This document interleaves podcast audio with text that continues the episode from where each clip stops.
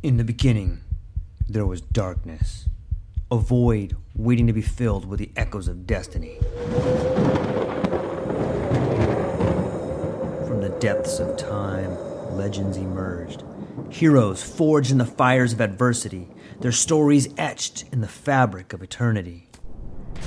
Through the sands of ancient deserts, across the vast expanse of galaxies, and amidst the tumultuous waves of the ocean, their journeys began. But amidst the chaos, there arose a whisper, a call to action, a beacon of hope. Now, as the world holds its breath, a new tale unfolds, a story of courage, of triumph against all odds. Join us as we delve into the depths of imagination, as we embark on a journey beyond the realms of possibility. For in every tale lies a lesson, in every legend, a truth waiting to be discovered. This is not just a podcast, this is an odyssey, a quest for knowledge, a quest for inspiration, a quest for the very essence of what it means to be human. Welcome, dear listeners, to a world of infinite possibilities. Welcome, dear listeners, to the True Life Podcast.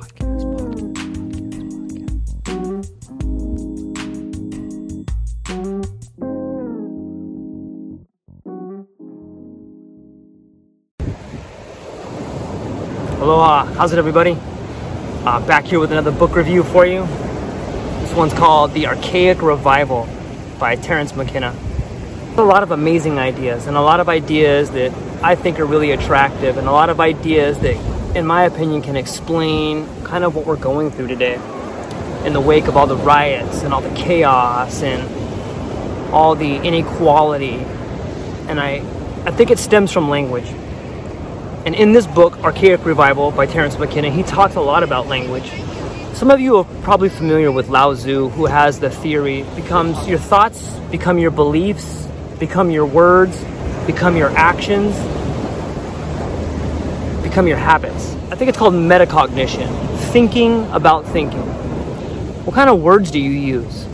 Every one of us knows someone that we don't really want to be around. And at least for me, when I think of that person, it starts with their language. That's like the first cue. I think if you're honest with yourself, you can find somebody in your life or maybe somebody that was previously in your life. And if you think about the language they use, that's probably the reason why you don't want to be around them. On the flip side of that, everybody in our life has somebody we admire. And I'm willing to bet that that person you admire, part of them, part of what you admire about them is the way they make you feel, is the language they use to make you feel a certain way. They see things in you that maybe you didn't see in yourself, or they see things in the world different. They can paint you a picture of a different scenario that maybe you haven't thought of.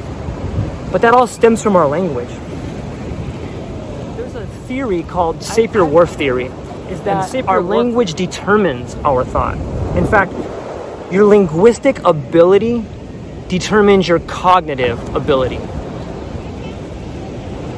And just I'm going to pause for a minute and say that again because it's so it's so important. It's such a big subject. Your linguistic ability determines your cognitive ability. We've all seen like great speakers where you get up and you, they say things and much like the person you admire, it seems like they're really intelligent. They may not be, but it seems that way. It seems they have a clearer picture. And in fact, if you look at anyone who's in a real position of authority, it's usually someone who is successful and in a position of authority is usually a really good communicator. That means they usually have a very good vocabulary. And if you have a good vocabulary, you can explain things different. You can see things different. In today's world, it seems to me in the world of Twitter of like 240 characters, or in the world of today where we see headlines or press releases, or you go on like the Drudge Report and you, just read the headlines. I mean, you're getting such a small, minimal view of what's really going on. And for so many people, they, they choose not to read past the headlines. that's what clickbait is about, right? When you go on the internet and you just see these ostentatious headlines of that get you to click on things. It's like this mental gymnastics they get us to do in order to, to click on things.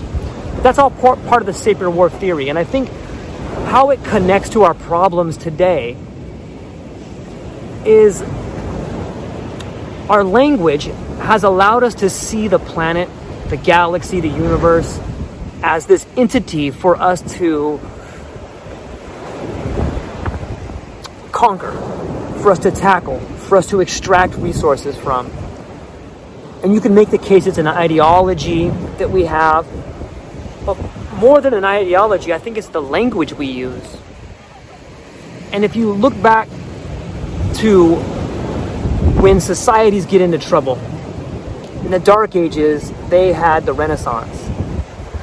And I, I would make the argument, much like Terence McKenna makes it in this book, The Archaic Revival, that we need to look back to a time when things worked more effective and efficiently.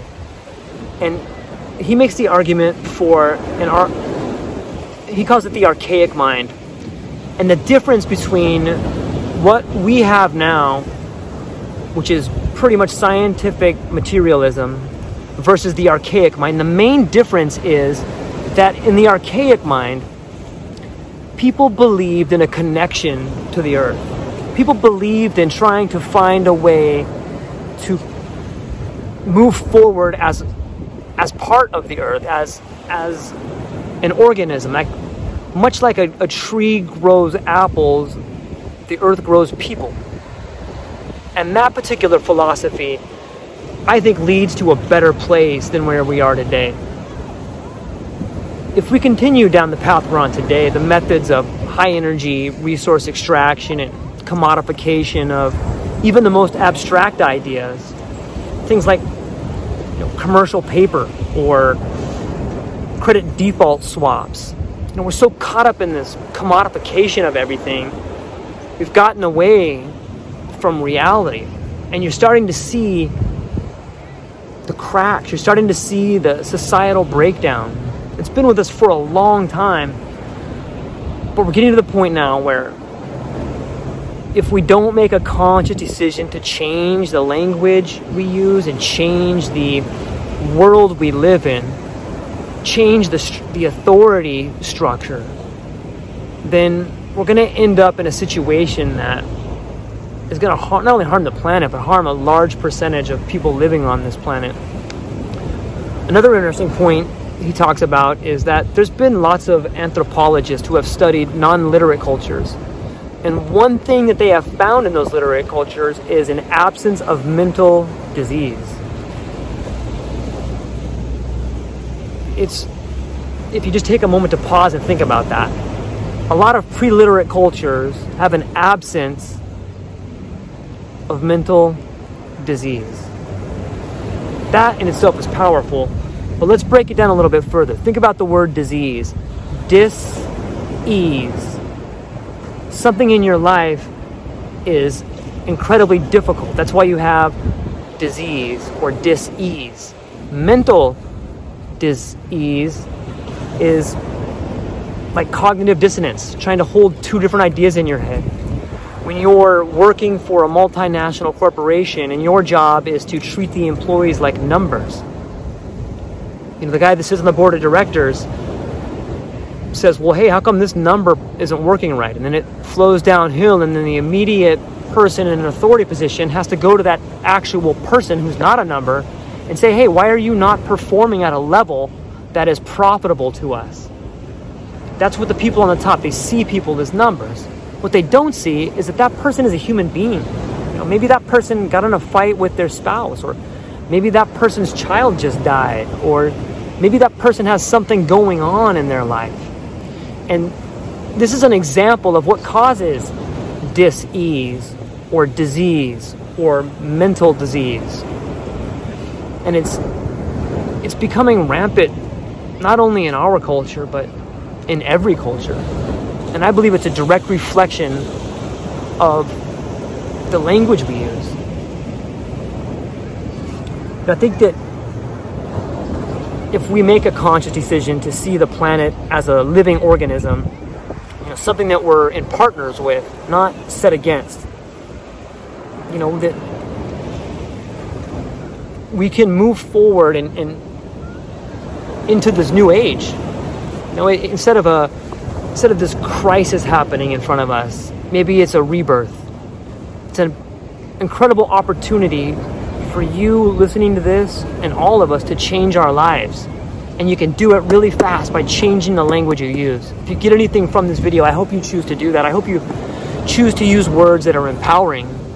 And if you do it for a week, I think that you'll find a big difference in not only how you feel about yourself, but I think you'll find a difference in your relationships.